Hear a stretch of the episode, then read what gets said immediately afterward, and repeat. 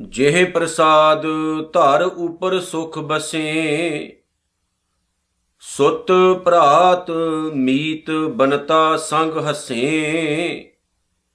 ਜਿਹ ਪ੍ਰਸਾਦ ਪੀਵੇ ਸ਼ੀਤਲ ਜਲਾ, ਸੁਖਦਾਈ ਪਵਨ ਪਾਵਕ ਅਮੁੱਲਾ। ਜਿਹ ਪ੍ਰਸਾਦ ਭੋਗੇ ਸਭ ਰਸਾ। ਸਗਲ ਸਮਗਰੀ ਸੰਗ ਸਾਥ ਬਸਾ। ਦੀਨੇ ਹਸਤ ਪਾਮ ਕਰਨ ਨੇਤਰ ਰਸਨਾ। ਤਿਸੇ ਤਿਆਗ ਅਵਰ ਸੰਗ ਰਚਨਾ। ਐਸੇ ਦੋਖ ਮੂੜ ਅੰਧ ਬਿਆਪੇ। ਨਾਨਕ ਕਾਢ ਲਿਹੋ ਪ੍ਰਭ ਆਪੇ। ਐਸੇ ਦੋਖ ਮੂੜ ਅੰਧ ਬਿਆਪੇ, ਨਾਨਕ ਕਾਢ ਲਿਹੋ ਪ੍ਰਭ ਆਪੇ। ਮਿਹਰਾਂ ਦੇ ਸਾਈਂ ਧੰਨ ਧੰਨ ਸਤਿਗੁਰੂ, ਸ੍ਰੀ ਗੁਰੂ ਗ੍ਰੰਥ ਸਾਹਿਬ ਜੀ ਦੇ ਪਾਵਨ ਚਰਨਾਂ ਵਿੱਚ ਆਓ ਜੀ ਪਿਆਰ ਸਤਿਕਾਰ ਨਾਲ ਨਕਮਸਤਕ ਹੋਈਏ ਜੀ। ਸਤਿਗੁਰੂ ਨੂੰ ਹਾਜ਼ਰ ਨਾਜ਼ਰ ਜਾਣਦਿਆਂ ਹੋਇਆਂ ਆਪਣਾ ਚਿੱਤ ਮਾਲਕ ਦੀ ਪਾਵਨ ਬਾਣੀ ਵਿੱਚ ਟਿਕਾਈਏ। ਪੰਚਮ ਪਾਤਸ਼ਾਹ ਸ੍ਰੀ ਗੁਰੂ ਅਰਜਨ ਸਾਹਿਬ ਜੀ ਦੀ ਮਹਾਨ ਬਖਸ਼ਿਸ਼ ਸੁਖਮਨੀ ਸਾਹਿਬ ਦੇ ਨਾਲ ਆਪਣਾ ਚਿੱਤ ਜੋੜੀਏ। ਉਸ ਤੋਂ ਪਹਿਲਾਂ ਗੁਰੂ ਫਤਿਹ ਹਾਜ਼ਰ ਹੈ। ਪ੍ਰਵਾਨੋ, ਵਾਹਿਗੁਰੂ ਜੀ ਕਾ ਖਾਲਸਾ, ਵਾਹਿਗੁਰੂ ਜੀ ਕੀ ਫਤਿਹ। ਧੰਨ ਧੰਨ ਸ੍ਰੀ ਗੁਰੂ ਅਰਜਨ ਸਾਹਿਬ ਸੱਚੇ ਪਾਤਸ਼ਾਹ ਜੀ ਨੇ ਜਦੋਂ ਸੁਖਮਨੀ ਸਾਹਿਬ ਦੀ ਪਾਵਨ ਵਿਚਾਰ ਸਾਡੀ ਝੋਲੀ ਵਿੱਚ ਪਾਈ, ਤਾਂ ਸਾਨੂੰ ਸਤਿਗੁਰੂ ਜੀ ਨੇ ਇੱਕ ਸੁਚੱਜਾ ਇਨਸਾਨ ਬਣਾਉਣ ਦੇ ਲਈ ਆਪਣੇ ਮਹਾਨ ਵਿਚਾਰ ਜਿਹੜੇ ਕਿ ਉਹਨਾਂ ਨੂੰ ਅਕਾਲ ਪੁਰਖ ਵਾਹਿਗੁਰੂ ਵੱਲੋਂ ਬਖਸ਼ਿਸ਼ ਹੋਏ, ਉਹਨਾਂ ਨੇ ਆਪਣੇ ਕਰ ਕਮਲਾਂ ਦੇ ਨਾਲ ਲਿਖ ਕੇ ਸਾਡੀ ਝੋਲੀ 'ਚ ਪਾ ਦਿੱਤੇ। ਤਾਂ ਕਿ ਗੁਰੂ ਦਾ ਜਿਹੜਾ ਸਿੱਖ ਹੈ, ਉਹਨਾਂ ਵਿਚਾਰਾਂ ਉੱਤੇ ਤੁਰਦਾ ਹੋਇਆ ਆਪਣੀ ਜ਼ਿੰਦਗੀ ਨੂੰ ਸੋਹਣਾ ਬਣਾ ਸਕੇ। ਚੌਥੀ ਅਸ਼ਟਪਦੀ ਆਰੰਭ ਹੈ, ਉਹਦੀ ਪਹਿਲੀ ਪੌੜੀ ਆਪਾਂ ਵਿਚਾਰ ਚੁੱਕੇ ਹਾਂ। ਸਾਡੇ ਪਾਸ ਅੱਜ ਚੌਥੀ ਅਸ਼ਟਪਦੀ ਦੀ ਦੂਸਰੀ ਪੌੜੀ ਮੌਜੂਦ ਹੈ, ਜਿਹਦੀ ਵਿਚਾਰ ਅਸੀਂ ਸਤਿਗੁਰੂ ਦੀ ਮਹਾਨ ਕਿਰਪਾ ਨਾਲ ਕਰਨੀ ਹੈ। ਧੰਨ ਗੁਰੂ ਅਰਜਨ ਸਾਹਿਬ ਸੱਚੇ ਪਾਤਸ਼ਾਹ ਸ਼ੁਰੂਆਤ ਵਿੱਚ ਕਹਿੰਦੇ ਨੇ ਜਿਹੇ ਪ੍ਰਸਾਦ ਧਰ ਉੱਪਰ ਸੁਖ ਬਸੇ। ਹੁਣ ਇੱਥੋਂ ਸ਼ੁਰੂਆਤ ਹੁੰਦੀ ਹੈ ਪ੍ਰਮਾਤਮਾ ਦੀ ਕਿਰਪਾ ਵਾਲੀ ਗੱਲ ਦੀ। ਸਤਿਗੁਰੂ ਗੁਰੂ ਅਰਜਨ ਸਾਹਿਬ ਕਹਿੰਦੇ ਨੇ ਕਿ ਬੰਦੇ, ਜਿਸ ਵਾਹਿਗੁਰੂ ਦੀ ਕਿਰਪਾ ਨਾਲ ਤੂੰ ਇਸ ਧਰਤੀ ਉੱਤੇ ਸੁਖੀ ਵਸਦਾ ਹੈ, ਸੁਤ ਭਰਾਤ ਮੀਤ ਬਨਤਾ ਸੰਗ ਹਸੇ ਜਿਹਦੀ ਕਿਰਪਾ ਨਾਲ ਤੂੰ ਆਪਣੇ ਪੁੱਤਰਾਂ, ਭਰਾਵਾਂ, ਮਿੱਤਰਾਂ, ਆਪਣੀ ਧਰਮ ਪਤਨੀ, ਭਾਵ ਕਿ ਆਪਣੀ ਫੈਮਿਲੀ ਦੇ ਨਾਲ, ਆਪਣੇ ਰਿਸ਼ਤੇਦਾਰਾਂ ਦੇ ਨਾਲ ਰਹਿੰਦਾ ਹੋਇਆ ਹੱਸਦਾ, ਖੇਡਦਾ ਹੈ ਤੇ ਆਪਣੀ ਜ਼ਿੰਦਗੀ ਗੁਜ਼ਾਰ ਰਿਹਾ ਹੈ। ਜੇ ਪ੍ਰਸਾਦ ਪੀਵੇਂ ਸ਼ੀਤਲ ਜਲਾ, ਜਿਸ ਮਾਲਕ ਦੀ ਕਿਰਪਾ ਨਾਲ ਠੰਡਾ ਪਾਣੀ ਪੀਣਾ ਹੈ, ਸੁਖਦਾਈ ਪਵਨ ਪਾਵਕ ਅਮੁੱਲਾ, ਜਿਸ ਪ੍ਰਮਾਤਮਾ ਦੀ ਕਿਰਪਾ ਨਾਲ ਸੁਖ ਦੇਣ ਵਾਲੀ ਹਵਾ ਅਤੇ ਬਹੁਤ ਹੀ ਅਮੁੱਲ ਜਿਹਦਾ ਕੋਈ ਮੁੱਲ ਨਾ ਪੈ ਸਕੇ, ਉਹ ਅੱਗ ਨੂੰ ਵਰਤਦਾ ਹੈ। ਹੁਣ ਗੁਰੂ ਅਰਜਨ ਸਾਹਿਬ ਸੱਚੇ ਪਾਤਸ਼ਾਹ ਨੇ ਇਹ ਗੱਲਾਂ ਲਿਖੀਆਂ ਨੇ, ਇਹਦੇ ਪਿੱਛੇ ਕਾਰਨ ਹੈ ਕਿ ਬੰਦੇ ਨੂੰ ਇਹ ਸਮਝਾਉਣਾ ਰਿਅਲਾਈਜ਼ ਕਰਾਉਣਾ ਕਿ ਬੰਦਿਆ ਉਹਨੂੰ ਭੁੱਲ ਨਾ ਜਾਈ, ਵਿਸਾਰ ਨਾ ਦਈ, ਜਿਸ ਨੇ ਤੈਨੂੰ ਸਾਰਾ ਕੁਝ ਦਿੱਤਾ ਹੈ। ਇੱਥੇ ਸਤਿਗੁਰੂ ਜੀ ਰੱਬ ਦੀ ਕਿਰਪਾ ਦੀ ਗੱਲ ਕਰਦੇ ਨੇ ਕਿ ਪ੍ਰਮਾਤਮਾ ਦੀ ਕਿਰਪਾ ਨਾਲ ਹੀ ਤੂੰ ਇਸ ਧਰਤੀ ਤੇ ਵਸਦਾ ਹੈ। ਜੇ ਉਹਦੀ ਪਾਵਨ ਮਿਹਰ ਹੈ, ਤਾਂ ਤੂੰ ਧਰਤੀ ਤੇ ਵਸ ਰਿਹਾ ਹੈ। ਇਸ ਸੰਸਾਰ ਵਿੱਚ ਰਹਿ ਰਿਹਾ ਹੈ। ਉਹਦੀ ਹੀ ਰਹਿਮਤ ਹੈ ਕਿ ਤੇਰੇ ਕੋਲ ਕਿੰਨੇ ਸੋਹਣੇ ਰਿਸ਼ਤੇਦਾਰ ਨੇ। ਤੇਰਾ ਕਿਵੇਂ ਹੱਸਦਾ ਵਸਦਾ ਹੋਇਆ ਪਰਿਵਾਰ ਹੈ। ਉਹਦੀ ਹੀ ਕਿਰਪਾ ਹੈ ਕਿ ਤੈਨੂੰ ਸਾਹ ਲੈਣ ਵਾਸਤੇ ਹਵਾ ਮਿਲੀ ਹੈ, ਭੋਜਨ ਪਕਾਉਣ ਵਾਸਤੇ ਅੱਗ ਮਿਲੀ ਹੈ। ਉਹਦੀ ਹੀ ਕਿਰਪਾ ਹੈ ਕਿ ਤੂੰ ਸੰਸਾਰ ਦੇ ਸਾਰੇ ਹੀ ਸੁੱਖ ਭੋਗਦਾ ਹੈ, ਪਰ ਉਹਦੀ ਕਿਰਪਾ ਨੂੰ ਨਜ਼ਰ ਅੰਦਾਜ਼ ਨਾ ਕਰੀ। ਸਤਿਗੁਰੂ ਆਪਣੀ ਪਾਉਣ ਬਾਣੀ ਵਿੱਚ ਇੱਕ ਜਗ੍ਹਾ ਤੇ ਕਹਿੰਦੇ ਨੇ ਨਾ ਕਿ ਪ੍ਰਮਾਤਮਾ ਦੀ ਕਿਰਪਾ ਤਾਂ ਹਰ ਇਨਸਾਨ ਤੇ ਹੁੰਦੀ ਹੈ। ਜਿਵੇਂ ਸੂਰਜ ਦੀਆਂ ਕਿਰਨਾਂ ਸੰਸਾਰ ਦੇ ਹਰ ਇੱਕ ਜੀਵ ਉੱਤੇ ਇੱਕ ਸਮਾਨ ਪੈਂਦੀਆਂ ਨੇ, ਮਾੜੀ ਚੰਗੀ ਜਗ੍ਹਾ ਤੇ ਇੱਕ ਸਮਾਨ ਪੈਂਦੀਆਂ ਨੇ ਐਨ ਇਸੇ ਤਰ੍ਹਾਂ ਪ੍ਰਮਾਤਮਾ ਦੀ ਮਿਹਰ, ਪ੍ਰਮਾਤਮਾ ਦੀ ਕਿਰਪਾ ਵੀ ਐਸੀ ਹੈ। ਰੱਬ ਦੀ ਕਿਰਪਾ ਕਦੇ ਰੁਕਦੀ ਨਹੀਂ ਹੈ। ਇਹ ਵੀ ਹਮੇਸ਼ਾ ਚਿੱਤੇ ਰੱਖਿਓ। ਨਾ ਕਿਰਪਾ ਰੁਕਦੀ ਹੈ, ਨਾ ਕਿਰਪਾ ਨੂੰ ਕੋਈ ਚਲਾ ਸਕਦਾ ਹੈ। ਕਿਰਪਾ ਜਿਹੜੀ ਪ੍ਰਮਾਤਮਾ ਦੀ ਹੈ ਨਾ, ਉਹ ਹਮੇਸ਼ਾ ਵਰਸਦੀ ਰਹਿੰਦੀ ਹੈ। ਮੀਂਹ ਵਾਂਗੂ ਵਰਸਦੀ ਰਹਿੰਦੀ ਹੈ। ਜਿਵੇਂ ਸਤਿਗੁਰੂ ਕਹਿੰਦੇ ਨੇ ਨਾ, ਮੀਂਹ ਪਿਆ, ਪਰਮੇਸ਼ਰ ਪਾਇਆ, ਜੀ ਜੰਤ ਸਭ ਸੁਖੀ ਵਸਾਇਆ। ਜਦੋਂ ਉਹਦੀ ਮਿਹਰ ਦਾ ਮੀਂਹ ਪੈਂਦਾ ਹੈ ਨਾ ਤੇ ਸਾਰੇ ਸੰਸਾਰ ਨੂੰ ਸੁੱਖ ਪਹੁੰਚਾ ਦਿੰਦਾ ਹੈ। ਜਿਹੜੇ ਹਿਰਦੇ ਤਪ ਰਹੇ ਹੁੰਦੇ ਨੇ ਉਹਨਾਂ ਦੇ ਵਿੱਚ ਸਤਿਗੁਰੂ ਜੀ ਠੰਡਕ ਪਾ ਦਿੰਦੇ ਨੇ। ਗੁਰੂ ਅਮਰਦਾਸ ਸੱਚੇ ਪਾਤਸ਼ਾਹ ਜੀ ਦੇ ਜੀਵਨ ਦੀ ਇੱਕ ਘਟਨਾ ਹੈ। ਗੁਰੂ ਅਮਰਦਾਸ ਸਾਹਿਬ ਦੇ ਦਰਬਾਰ ਦੇ ਵਿੱਚ ਇੱਕ ਇਨਸਾਨ ਹੁੰਦਾ ਹੈ। ਪਹਿਲਾਂ ਉਹ ਸ਼ਾਹ ਹੁੰਦਾ ਹੈ, ਉੱਜੜ ਜਾਂਦਾ ਹੈ, ਬਹੁਤ ਅਮੀਰ ਬੰਦਾ ਹੁੰਦਾ ਹੈ। ਉੱਜੜ ਜਾਂਦਾ ਹੈ ਉਹ। ਕਿਉਂਕਿ ਮਾੜੇ ਕੰਮ ਕਰਦਾ ਹੈ, ਠੱਗੀਆਂ ਚੋਰੀਆਂ ਕਰਦਾ ਹੈ ਤੇ ਇੱਕ ਦਿਨ ਕੀ ਹੁੰਦਾ ਹੈ? ਉੱਜੜ ਪੁੱਜੜ ਜਾਂਦਾ ਹੈ। ਆਪਾਂ ਇਸ ਸੰਸਾਰ 'ਚ ਵੇਖਦੇ ਹਾਂ, ਬਹੁਤ ਸਾਰੇ ਅਮੀਰ ਲੋਕਾਂ ਨੂੰ ਆਪਣੀ ਅੱਖੀਂ ਦੇਖਿਆ ਸੀ। ਬਹੁਤ ਸਾਰੇ ਧਨਵਾਨ ਲੋਕਾਂ ਨੂੰ ਆਪਣੀ ਅੱਖੀਂ ਦੇਖਿਆ ਸੀ, ਪਰ ਹਮੇਸ਼ਾ ਵਾਸਤੇ ਉਹ ਅਮੀਰ ਨਹੀਂ ਰਹੇ। ਬਹੁਤ ਸਾਰੇ ਲੋਕ ਇਸ ਸੰਸਾਰ ਵਿੱਚ ਅਮੀਰ ਹੋਏ ਨੇ। ਬਹੁਤ ਸਾਰੇ ਗਰੀਬ ਹੋਏ ਨੇ, ਪਰ ਹਮੇਸ਼ਾ ਕੋਈ ਅਮੀਰ ਨਹੀਂ ਰਹਿੰਦਾ, ਹਮੇਸ਼ਾ ਕੋਈ ਗਰੀਬ ਨਹੀਂ ਰਹਿੰਦਾ। ਕਿਉਂਕਿ ਜਿਹੜੀ ਧਨ ਦੌਲਤ ਹੈ, ਜਿਹੜਾ ਪੈਸਾ ਹੈ, ਹਮੇਸ਼ਾ ਰਹਿਣ ਵਾਲਾ ਨਹੀਂ ਹੈ। ਇਹ ਆਉਣ ਜਾਣ ਵਾਲਾ ਹੈ, ਮਨੀ ਹੈ, ਹਮੇਸ਼ਾ ਟਿਕਦੀ ਨਹੀਂ ਹੈ। ਅੱਜ ਸਾਡੇ ਕੋਲ ਹੈ ਕੱਲ ਨੂੰ ਕਿਸੇ ਦੂਸਰੇ ਕੋਲ ਹੋਣੀ ਹੈ। ਗੁਰੂ ਨਾਨਕ ਸਾਹਿਬ ਸੱਚੇ ਪਾਤਸ਼ਾਹ ਨੇ ਇਹੀ ਗੱਲਾਂ ਸਮਝਾਈਆਂ ਨੇ ਸਾਨੂੰ ਆਪਣੀ ਪਾਵਨ ਬਾਣੀ ਦੇ ਵਿੱਚ। ਗੁਰੂ ਅਮਰਦਾਸ ਸਾਹਿਬ ਦੇ ਪਾਵਨ ਚਰਨਾਂ ਦੇ ਵਿੱਚ ਸ਼ਾਹ ਆ ਗਿਆ। ਕਿਸੇ ਸਮੇਂ ਸ਼ਾਹ ਸੀ, ਪਰ ਅੱਜ ਮੰਗਤਿਆਂ ਤੋਂ ਮਾੜੀ ਹਾਲਤ। ਕਿਉਂਕਿ ਜਦੋਂ ਤੁਹਾਡੀ ਜ਼ਿੰਦਗੀ 'ਚ ਸੁੱਖ ਨੇ ਨਾ, ਸੁੱਖ ਮੈਂ ਆਣ, ਬਹੁਤ ਮਿਲ ਬੈਠਤ, ਬਹੁਤ ਸਾਰੇ ਲੋਕ ਤੁਹਾਡੇ ਆਪਣੇ ਬਣ ਜਾਂਦੇ ਨੇ। ਰਹਿਤ ਚਾਹੂ, ਦਿਸ ਘੇਰੈ, ਚਾਰੀਆਂ ਦਿਸ਼ਾਵਾਂ ਦੇ ਵਿੱਚ ਤੁਹਾਡਾ ਜਿਹੜਾ ਸਾਥ ਦਿੰਦੇ ਨੇ, ਭਾਵ ਹਰ ਇੱਕ ਜਗ੍ਹਾ ਤੇ ਤੁਹਾਡੇ ਨਾਲ ਖੜ ਜਾਂਦੇ ਨੇ। ਬਿਪਤ ਪਰੀ ਜਦੋਂ ਤੁਹਾਡੇ ਤੇ ਬਿਪਤਾ ਆਉਂਦੀ ਹੈ, ਸਭ ਹੀ ਸੰਗ ਛਾੜਤ, ਸਾਰੀ ਚਲੇ ਜਾਂਦੇ ਨੇ ਸੰਗ ਛੱਡ ਕੇ। ਕੋ ਨਾ ਆਵਤ ਨੇੜੇ, ਉਦੋਂ ਫਿਰ ਤੁਹਾਡੇ ਨੇੜੇ ਤੇੜੇ ਕੋਈ ਨਹੀਂ ਆਉਂਦਾ। ਬਸ ਇਸ ਗੱਲ ਨੂੰ ਸਮਝ ਲਿਓ ਕਿ ਦੁਨੀਆ ਜਿਹੜੀ ਨਾ, ਉਹ ਕੇਵਲ ਤੇ ਕੇਵਲ ਖੁਦਗਰਜੀ ਦੀ ਮਾਰੀ ਹੋਈ ਹੈ। ਜੇ ਉਹਦੇ ਸਵਾਰਥ ਪੂਰੇ ਕਰਦੇ ਰਹੋ, ਦੁਨੀਆ ਤੁਹਾਡੀ ਹੈ। ਜੇ ਦੁਨੀਆ ਨੂੰ ਲੱਗਾ ਵੀ ਤੁਸੀਂ ਉਹਨਾਂ ਦੇ ਸਵਾਰਥ ਨਹੀਂ ਪੂਰੇ ਕਰਨ ਯੋਗ ਰਹੇ, ਦੁਨੀਆ ਤੁਹਾਡੀ ਨਹੀਂ ਰਹਿਣੀ ਉਹੀ ਬੱਚੇ ਹੁੰਦੇ ਨੇ ਜਿਨ੍ਹਾਂ ਬੱਚਿਆਂ ਨੂੰ ਆਪਾਂ ਆਪਣੇ ਹੱਥੀਂ ਪਾਲਦੇ ਆਂ ਪਰ ਇੱਕ ਟਾਈਮ ਆਉਂਦਾ ਜਦੋਂ ਉਹੀ ਬੱਚੇ ਮਾਂ-ਬਾਪ ਨੂੰ ਆਪਣੇ ਹੱਥੀਂ ਧੱਕੇ ਦਿੰਦੇ ਨੇ ਜਾਂ ਮਾਂ-ਬਾਪ ਨੂੰ ਆਪਣੇ ਹੱਥਾਂ ਦੇ ਨਾਲ ਹੀ ਵੱਢ ਦਿੰਦੇ ਨੇ, ਮਾਰ ਦਿੰਦੇ ਨੇ। ਕਿਉਂ ਭਲਾ? ਕਿਉਂਕਿ ਦੁਨੀਆ ਖੁਦਗਰਜੀ ਦੀ ਮਾਰੀ ਹੋਈ ਹੈ। ਸਤਿਗੁਰੂ ਗੁਰੂ ਅਮਰਦਾਸ ਸਾਹਿਬ ਦੇ ਚਰਨਾਂ 'ਚ ਆ ਗਿਆ, ਬੌਲੀ ਸਾਹਿਬ ਦੀ ਸੇਵਾ ਚੱਲ ਰਹੀ ਸੀ ਉਹਨਾਂ ਦਿਨਾਂ 'ਚ। ਉਹਨੇ ਟੋਕਰੀਆਂ ਢੋਣੀਆਂ ਸ਼ੁਰੂ ਕੀਤੀਆਂ। ਗੁਰੂ ਅਮਰਦਾਸ ਸਾਹਿਬ ਨੂੰ ਪਤਾ ਲੱਗਾ। ਸਤਿਗੁਰੂ ਜਦੋਂ ਵੀ ਉਹਦੇ ਕੋਲੋਂ ਲੰਘਣ ਤੇ ਸਤਿਗੁਰੂ ਜੀ ਉਹਨੂੰ ਕਹਿਣ, ਸ਼ਾਹ ਜੀ, ਕਿਵੇਂ ਹੋ? ਕਈ ਮਹੀਨੇ ਗੁਜ਼ਰ ਗਏ, ਇੱਕ ਦਿਨ ਸਤਿਗੁਰੂ ਗੁਰੂ ਅਮਰਦਾਸ ਸਾਹਿਬ ਜੀ ਬੈਠੇ ਹੋਏ ਸਨ। ਉਹ ਦੂਰੋਂ ਟੋਕਰੀ ਚੱਕੀ ਹੋਈ ਆ ਰਿਹਾ ਸੀ ਤੇ ਗੁਰੂ ਅਮਰਦਾਸ ਸਾਹਿਬ ਨੇ ਉਹਨੂੰ ਕਿਹਾ, ਸ਼ਾਹ ਜੀ, ਕਿਵੇਂ ਹੋ? ਉਹਨੇ ਟੋਕਰੀ ਹੇਠਾਂ ਰੱਖੀ ਤੇ ਗੁਰੂ ਅਮਰਦਾਸ ਸਾਹਿਬ ਦੇ ਪਾਵਨ ਚਰਨਾਂ 'ਚ ਆ ਕੇ ਖੜਾ ਹੋ ਕੇ ਕਹਿੰਦਾ, ਮਹਾਰਾਜ, ਜੇ ਸ਼ਾਹ ਕਹਿੰਦੇ ਹੋ ਤੇ ਸ਼ਾਹ ਬਣਾ ਦਿਓ। ਤੇ ਸਤਿਗੁਰੂ ਕਹਿੰਦੇ, ਅੱਗੇ ਵੀ ਤਾਂ ਰੱਬ ਨੇ ਬਣਾਇਆ ਸੀ।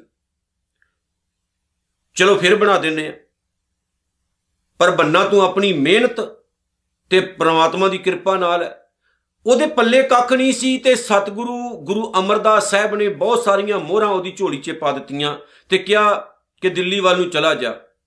ਬਹੁਤ ਸਾਰੀਆਂ ਮੋਹਰਾਂ ਗੁਰੂ ਅਮਰਦਾਸ ਸਾਹਿਬ ਨੇ ਉਹਦੀ ਝੋਲੀ 'ਚ ਪਾਈਆਂ। ਸਤਿਗੁਰੂ ਨੇ ਇਸ਼ਾਰਾ ਕੀਤਾ, ਦਿੱਲੀ ਵੱਲ ਨੂੰ ਚਲਾ ਜਾ, ਚਲਾ ਗਿਆ। ਉੱਥੇ ਜਾ ਕੇ ਉਹਨੇ ਬਿਜ਼ਨਸ ਕੀਤਾ। ਦਿਨਾਂ ਦੇ ਵਿੱਚ ਹੀ ਨਵੰਬਰ 9 ਹੋ ਗਿਆ। ਰੰਗ ਲੱਗ ਗਏ ਬਹੁਤ ਅਮੀਰ ਬੰਦਾ ਬਣ ਗਿਆ। ਪਰ ਇਧਰ ਗੁਰੂ ਨਾਨਕ ਸਾਹਿਬ ਦੇ ਘਰ ਨੂੰ ਭੁੱਲ ਗਿਆ। ਇੱਕ ਦਿਨ ਗੁਰੂ ਅਮਰਦਾਸ ਸਾਹਿਬ ਦੇ ਪਾਵਨ ਚਰਨਾਂ ਦੇ ਵਿੱਚ ਇੱਕ ਗਰੀਬ ਆਉਂਦਾ ਹੈ, ਲੋੜਵੰਦ ਆਉਂਦਾ ਹੈ ਤੇ ਗੁਰੂ ਅਮਰਦਾਸ ਸੱਚੇ ਪਾਤਸ਼ਾਹ ਹਮੇਸ਼ਾ ਆਪਣੇ ਜਿਹੜੇ ਸਿੱਖ ਹੁੰਦੇ ਸਨ, ਅਮੀਰ ਹੁੰਦੇ ਸਨ, ਧਨ ਪੱਖੋਂ, ਦੌਲਤ ਪੱਖੋਂ ਰਿਚ ਹੁੰਦੇ ਸੀ, ਤਾਂ ਗੁਰੂ ਅਮਰਦਾਸ ਸੱਚੇ ਪਾਤਸ਼ਾਹ ਮਹਾਰਾਜ ਜਾਂ ਹੋਰ ਜਿਹੜੇ ਗੁਰੂ ਸਾਹਿਬਾਨ ਆ, ਉਹਨਾਂ ਦੇ ਦਸਵੰਦ ਦੇ ਦੁਆਰਾ ਹੀ ਸੇਵਾ ਕਰਦੇ ਹੁੰਦੇ ਸੀ। ਸਤਿਗੁਰੂ ਜੀ ਨੇ ਇੱਕ ਚਿੱਠੀ ਲਿਖੀ ਹੈ ਤੇ ਕਿਹਾ ਵੀ ਫਲਾਣੇ ਫਲਾਣੇ ਸ਼ਹਿਰ ਵਿੱਚ ਫਲਾਣੀ ਜਗ੍ਹਾ ਤੇ ਚਲਾ ਜਾ। ਉਹ ਪਹੁੰਚ ਗਿਆ ਉੱਥੇ। ਲੋੜਵੰਦ। ਜਦੋਂ ਉਹ ਸ਼ਾਹ ਦੀ ਦੁਕਾਨ ਤੇ ਪਹੁੰਚਿਆ, ਉਹਨੂੰ ਜਾ ਕੇ ਚਿੱਠੀ ਵਿਖਾਈ ਗੁਰੂ ਅਮਰਦਾਸ ਸਾਹਿਬ ਦੀ ਚਿੱਠੀ ਹੈ। ਬੜਾ ਖੁਸ਼ ਹੋਇਆ, ਉਹਨੇ ਜਲ ਪਾਣੀ ਛਕਾਇਆ। ਚਿੱਠੀ ਦੇ ਵਿੱਚ ਉਹਨੇ ਲਿਖਿਆ ਹੋਇਆ ਸੀ ਕਿ ਗੁਰੂ ਨਾਨਕ ਸਾਹਿਬ ਦੇ ਖਾਤੇ ਵਿੱਚੋਂ ਜਿੰਨੀ ਕੁ ਹੋ ਸਕੇ ਗੁਰੂ ਦੇ ਸਿੱਖਾਂ ਇਹਦੀ ਸੇਵਾ ਕਰਦੇ ਕਿਉਂਕਿ ਲੋੜਵੰਦ ਹੈ, ਲੋੜਵੰਦਾਂ ਦੀ ਲੋੜ ਪੂਰੀ ਕਰਨੀ ਸਾਡਾ ਫਰਜ਼ ਹੈ। ਅੱਜ ਸਮਾਂ ਇਦਾਂ ਹੈ ਵੀ ਬਹੁਤ ਸਾਰੇ ਲੋਕ ਭੁੱਖੇ ਮਰ ਰਹੇ ਐ ਪਰ 30-35% ਲੋਕ ਐਸੇ ਆ ਜਿਨ੍ਹਾਂ ਦੇ ਕੋਲ ਪੈਸਾ ਬਹੁਤ ਹੈ, ਉਹਨਾਂ ਨੇ ਸੰਭਿਆ ਪਿਆ ਜਾਂ ਇਦਾਂ ਕਹੀਏ ਵੀ ਉਹ ਸੱਪ ਬਣ ਕੇ ਉਸ ਪੈਸੇ ਉੱਤੇ ਬੈਠੇ ਹੋਏ ਨੇ। ਐਸੇ ਬੈਠੇ ਨੇ, ਜੇ ਵੇਖਿਆ ਜਾਵੇ ਹਜ਼ਾਰਾਂ ਲੋਕ ਨਿਤ ਭੁੱਖੇ ਰਹਿੰਦੇ ਨੇ। ਜਿਨ੍ਹਾਂ ਕੋਲ ਖਾਣ ਨੂੰ ਕੱਖ ਨਹੀਂ ਹੈ, ਘਰ ਨਹੀਂ ਹੈ, ਪੈਨ ਨੂੰ ਕੱਖ ਨਹੀਂ ਹੈ, ਬੱਚੇ ਪੜਾਉਣ ਲਈ ਫੀਸ ਨਹੀਂ ਹੈ, ਪੈਸੇ ਨਹੀਂ ਹੈ। ਪਰ ਬਹੁਤ ਸਾਰੇ ਲੋਕ ਨੇ ਜਿਨ੍ਹਾਂ ਕੋਲ ਬਹੁਤ ਸਾਰੀ ਧਨ ਦੌਲਤ ਹੈ, ਪਰ ਉਹ ਸੱਪ ਬਣ ਕੇ ਉਹਦੇ ਉੱਤੇ ਬੈਠੇ ਰਹਿੰਦੇ ਨੇ, ਛੱਡਦੇ ਨਹੀਂ ਹੈ ਇਦਾਂ ਹੀ ਮਰ ਮੁੱਕ ਜਾਂਦੇ ਨੇ। ਇਦਾਂ ਹੀ ਖਤਮ ਹੋ ਜਾਂਦੇ ਨੇ। ਪਿੱਛੇ ਜਿਹਦੀ ਗੱਲ ਹੈ, ਜਦੋਂ ਸਾਈਂ ਬਾਬਾ ਦੇ ਮੰਦਰ ਦਾ ਅਗਲਾ ਸੰਚਾਲਕ, ਜਦੋਂ ਉਹਦੀ ਮੌਤ ਹੁੰਦੀ ਹੈ ਨਾ, ਮੌਤ ਹੋਣ ਤੋਂ ਬਾਅਦ ਉਹਦੇ ਜਿਹੜੇ ਤੋਸ਼ਾਖਾਨਾ ਹੁੰਦਾ ਹੈ, ਭੋਰਾ ਹੁੰਦਾ ਹੈ, ਉਹਦੇ ਵਿੱਚੋਂ ਕਿੰਨਾ ਪੈਸਾ ਨਿਕਲਦਾ ਹੈ? ਹਜ਼ਾਰਾਂ ਕਰੋੜ ਦਾ ਸੋਨਾ ਨਿਕਲਦਾ ਹੈ, ਹਜ਼ਾਰਾਂ ਕਰੋੜ ਦੇ ਹੋਰ ਕਰੰਸੀ ਨਿਕਲਦੀ ਹੈ, ਸਾਰੀ ਜ਼ਿੰਦਗੀ ਉਹਦੇ ਉੱਤੇ ਸੱਪ ਬਣ ਕੇ ਉਹ ਬੈਠਾ ਰਿਹਾ ਲੇਕਿਨ ਉਹਨੇ ਦੁਨੀਆ ਨੂੰ ਕੇਵਲ ਅਸ਼ੀਰਵਾਦ ਦਿੱਤਾ, ਜਾਂ ਲੋਕਾਂ ਨੂੰ ਚਮਤਕਾਰ ਵਿਖਾਉਂਦਾ ਰਿਹਾ, ਸਿਰਫ ਤੇ ਸਿਰਫ ਚਮਤਕਾਰ, ਲੇਕਿਨ ਲੋਕਾਂ ਦਾ ਭਲਾ ਨਹੀਂ ਕਰ ਸਕਿਆ। ਇਦਾਂ ਦੇ ਬਹੁਤ ਸਾਰੇ ਲੋਕ ਨੇ, ਜਿਹੜੇ ਸੱਪ ਬਣ ਕੇ ਪੈਸੇ ਉੱਤੇ ਬੈਠੇ ਨੇ, ਭਾਵੇਂ ਉਹ ਧਾਰਮਿਕ ਹੋਣ ਤੇ ਭਾਵੇਂ ਉਹ ਰਾਜਨੀਤਿਕ ਹੋਣ, ਭਾਵੇਂ ਵਪਾਰੀ ਹੋਣ, ਪਰ ਬਹੁਤ ਸਾਰੇ ਲੋਕ ਭੁੱਖੇ ਮਰ ਰਹੇ, ਉਹਨਾਂ ਵੱਲ ਉਹਨਾਂ ਦਾ ਧਿਆਨ ਨਹੀਂ ਹੁੰਦਾ। ਗੁਰੂ ਨਾਨਕ ਸਾਹਿਬ ਨੇ ਜਿਹੜੇ ਤਿੰਨ ਸਿਧਾਂਤ ਦੁਨੀਆ ਨੂੰ ਦਿੱਤੇ, ਨਾਮ ਜਪਣਾ ਜ਼ਰੂਰੀ ਹੈ, ਵੰਡ ਛਕਣਾ ਵੀ ਜ਼ਰੂਰੀ ਹੈ, ਕਿਰਤ ਕਰਨੀ ਵੀ ਜ਼ਰੂਰੀ ਹੈ, ਜੇ ਪੱਲੇ ਪੈ ਜਾਣ, ਜ਼ਿੰਦਗੀ ਹੀ ਸਫਲ ਹੈ। ਗੁਰੂ ਅਮਰਦਾਸ ਸਾਹਿਬ ਦੀ ਚਿੱਠੀ ਪੜ੍ਹੀ ਉਹਨੇ, ਉੱਤੇ ਲਿਖਿਆ ਸੀ, ਇਹਦੀ ਲੋੜ ਅਨੁਸਾਰ ਮਦਦ ਕਰ। ਉਹਨੇ ਨਾ ਹੰਕਾਰ ਵਿੱਚ ਆ ਕੇ ਆਪਣੇ ਖਜ਼ਾਨਚੀ ਨੂੰ ਇਸ਼ਾਰਾ ਕੀਤਾ ਕਿ ਗੁਰੂ ਨਾਨਕ ਦਾ ਖਾਤਾ ਹੈ ਉਹਨੇ ਵਹੀ ਖਾਤਾ ਫੋਲਿਆ ਕਹਿੰਦਾ ਇੱਥੇ ਤਾਂ ਗੁਰੂ ਨਾਨਕ ਦਾ ਕੋਈ ਖਾਤਾ ਨਹੀਂ। ਉਹਨੇ ਚਿੱਠੀ ਵਾਪਸ ਉਹਨੂੰ ਲੋੜਵੰਦ ਨੂੰ ਫੜਾਈ। ਉਹ ਕਹਿੰਦਾ ਜੀ ਗੁਰੂ ਨਾਨਕ ਦਾ ਖਾਤਾ ਮੇਰੇ ਕੋਲ ਹੈ ਹੀ ਨਹੀਂ। ਇਸ ਲਈ ਮੈਂ ਤੇਰੀ ਮਦਦ ਨਹੀਂ ਕਰ ਸਕਦਾ। ਉਹ ਵਿਚਾਰਾ ਰੋਂਦਾ, ਤਪਦਾ, ਫਿਰ ਵਾਪਸ ਆ ਗਿਆ।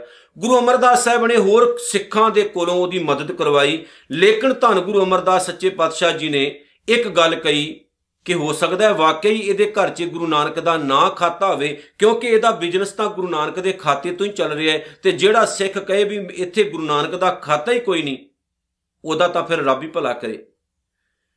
ਬੇਈਮਾਨੀ ਕਰਦਾ ਕਰਦਾ ਦੁਬਾਰਾ ਫਿਰ ਉਜੜ ਗਿਆ ਉਹ, ਇੱਕ ਟਾਈਮ ਆਇਆ। ਬਹੁਤ ਬੇਈਮਾਨੀ ਕੀਤੀ ਉਹਨੇ, ਬੇਈਮਾਨੀ ਕਰਦਾ ਕਰਦਾ ਫਿਰ ਉਜੜ ਗਿਆ। ਉਜੜ ਪੁਜੜ ਕੇ ਜਦੋਂ ਕਿਸੇ ਨੇ ਬਾਣ ਨਾ ਫਰੀ ਫੇਰ ਗੁਰੂ ਅਮਰਦਾਸ ਸਾਹਿਬ ਦੇ ਚਰਨਾਂ 'ਚ ਆ ਗਿਆ। ਕਈ ਮਹੀਨੇ ਸੇਵਾ ਕਰਦਾ ਰਿਹਾ, ਇੱਕ ਦਿਨ ਫਿਰ ਸਤਿਗੁਰੂ ਦੀ ਨਿਗਾਹ ਪਈ ਤੇ ਸਤਿਗੁਰੂ ਨੇ ਕਿਹਾ, ਸ਼ਾਹ ਜੀ, ਫਿਰ ਟਿਕਾਣੇ ਤੇ ਆ ਗਏ ਚਰਨੀ ਪੈ ਗਿਆ, ਰੋਣ ਲੱਗ ਪਿਆ, ਕਹਿੰਦਾ, ਮਹਾਰਾਜ, ਸ਼ਾਹ ਨਾ ਕਿਉ ਹੁਣ? ਸਤਿਗੁਰੂ ਕਹਿੰਦੇ, ਸ਼ਾਹ ਹੀ ਹੋ ਤੁਸੀਂ। ਗੁਰੂ ਅਮਰਦਾਸ ਸਾਹਿਬ ਨੂੰ ਹੱਥ ਜੋੜ ਕੇ ਕਹਿੰਦਾ, ਮਹਾਰਾਜ, ਜੇ ਸ਼ਾਹ ਬਣਾਉਣ ਲੱਗੇ ਹੋਣਾ ਪਹਿਲਾਂ ਨਾਮ ਦੀ ਦੌਲਤ ਦਿਓ, ਹਲੀਮੀ ਦਿਓ ਹਉਮੈ ਤੋਂ ਛੁਟਕਾਰਾ ਪਵਾ ਦਿਓ, ਨਿਮਰਤਾ ਦਿਓ ਖੁੱਲਾ ਦਿਲ ਦਿਓ, ਫਿਰ ਧਨ ਦੌਲਤ ਦਿਓ।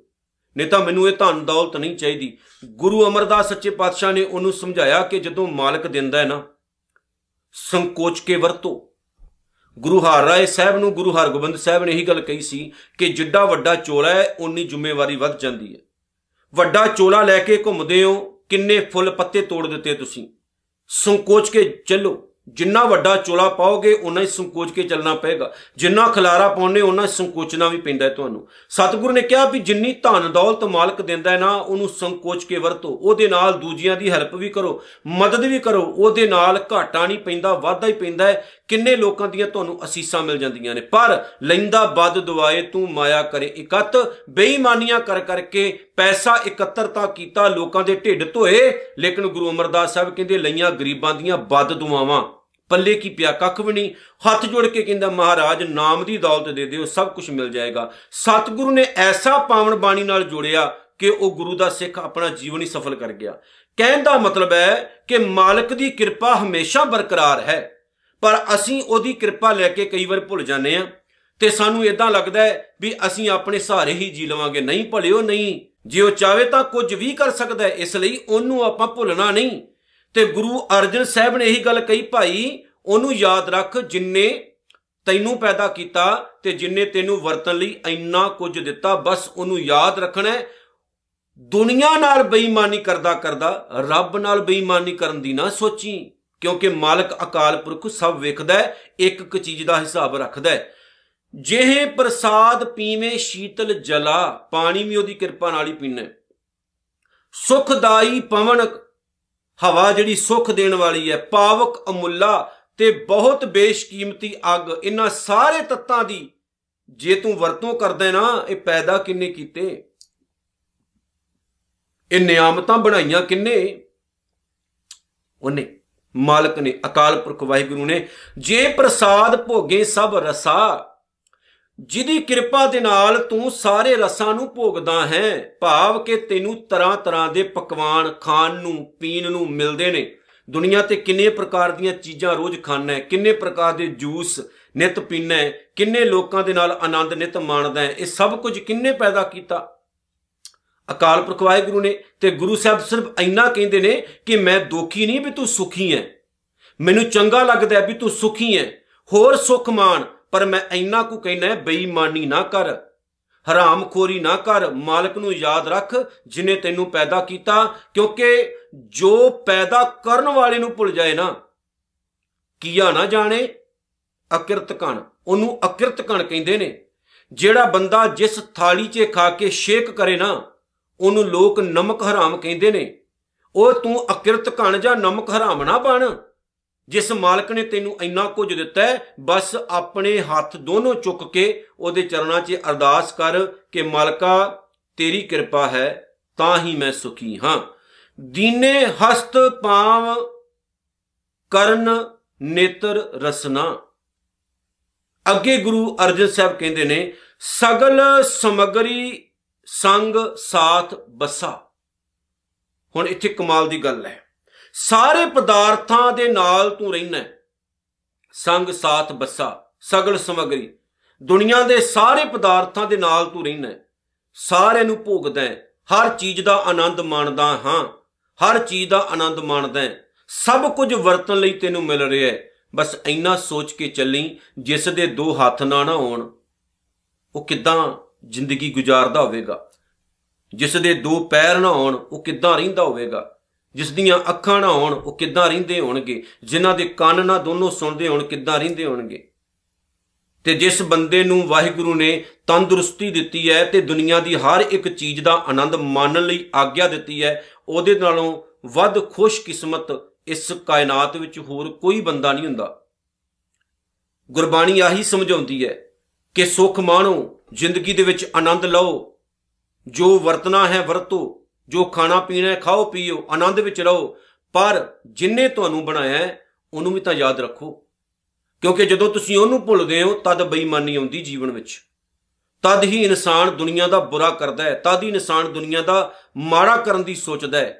ਤੇ ਗੁਰਬਾਣੀ ਤੇ ਧਰਮ ਇਹੀ ਚੀਜ਼ ਸਾਨੂੰ ਸਿਖਾਉਂਦੇ ਨੇ ਔਰ ਇਸੇ ਰਸਤੇ ਆਪਾਂ ਤੁਰ ਕੇ ਆਪਣੇ ਪਰਿਵਾਰ ਨਾਲ ਖੁਸ਼ ਰਹਿੰਦੇ ਹੋਏ ਮਾਲਕ ਨੂੰ ਯਾਦ ਰੱਖਣਾ ਹੈ। ਸਤਿਗੁਰ ਕਹਿੰਦੇ, ਦੀਨੇ ਹਸਤ ਪਾਮ ਕਰਨ ਨੇਤਰ ਰਸਨਾ, ਉਹਨੇ ਹੀ ਤੈਨੂੰ ਹੱਥ, ਪੈਰ, ਕੰਨ, ਜ਼ੁਬਾਨ, ਅੱਖਾਂ, ਭਾਵ ਸਰੀਰ ਦੇ ਸਾਰੇ ਬੇਸ਼ਕੀਮਤੀ ਅੰਗ ਦਿੱਤੇ ਨੇ। ਉਹਨੂੰ ਕਿਤੇ ਭੁੱਲ ਨਾ ਜਾਈ।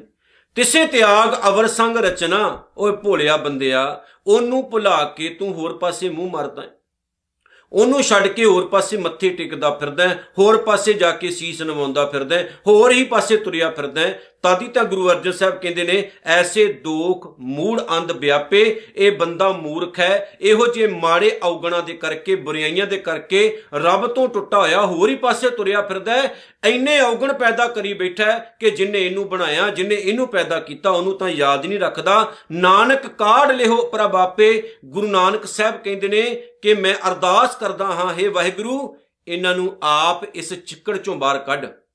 ਤਿਤ ਸਰਵਰੜੈ ਭੈਲੇ ਨਿਵਾਸਾ, ਪਾਣੀ ਪਾਵਕ ਤਿਨਹਿ ਕੀਆ, ਪੰਕਜ ਮੋਹ, ਪਗ ਨਹੀਂ ਚੱਲੈ, ਹਮ ਦੇਖਾ, ਤਹਿ ਡੂਬੀ ਅਲੇ। ਅਬ ਮੈਂ ਕੀ ਵੇਖ ਰਿਹਾ, ਦੁਨੀਆ ਡੁੱਬਦੀ ਜਾ ਰਹੀ। ਆਪਾਂ ਡੁੱਬਣਾ ਹੈ ਕਿ ਤਰਨਾ ਹੈ ਇਹ ਸਾਡੇ ਤੇ ਡਿਪੈਂਡ ਹੈ। ਸੋ ਆਓ ਅੱਜ ਦੀ ਜਿਹੜੀ ਵਿਚਾਰ ਹੈ, ਉਹਦੇ ਵਿੱਚੋਂ ਅਸੀਂ ਇਹ ਸਿੱਖਿਆ ਹੈ ਕਿ ਇਸ ਸੰਸਾਰ ਵਿੱਚ ਸਾਨੂੰ ਪ੍ਰਮਾਤਮਾ ਨੇ ਘੱਲਿਆ ਸਾਰੇ ਸੁੱਖ ਪ੍ਰਮਾਤਮਾ ਨੇ ਪੈਦਾ ਕੀਤੇ ਨੇ। ਧੀਆਂ ਪੁੱਤਰ ਉਹਦੀ ਦੇਣ ਹੈ, ਸਰੀਰ ਉਹਦੀ ਦੇਣ ਹੈ, ਦੁਨੀਆ ਦਾ ਹਰ ਇੱਕ ਪੱਖ ਉਹਦੇ ਤੋਂ ਬਗੈਰ ਅਧੂਰਾ ਹੈ।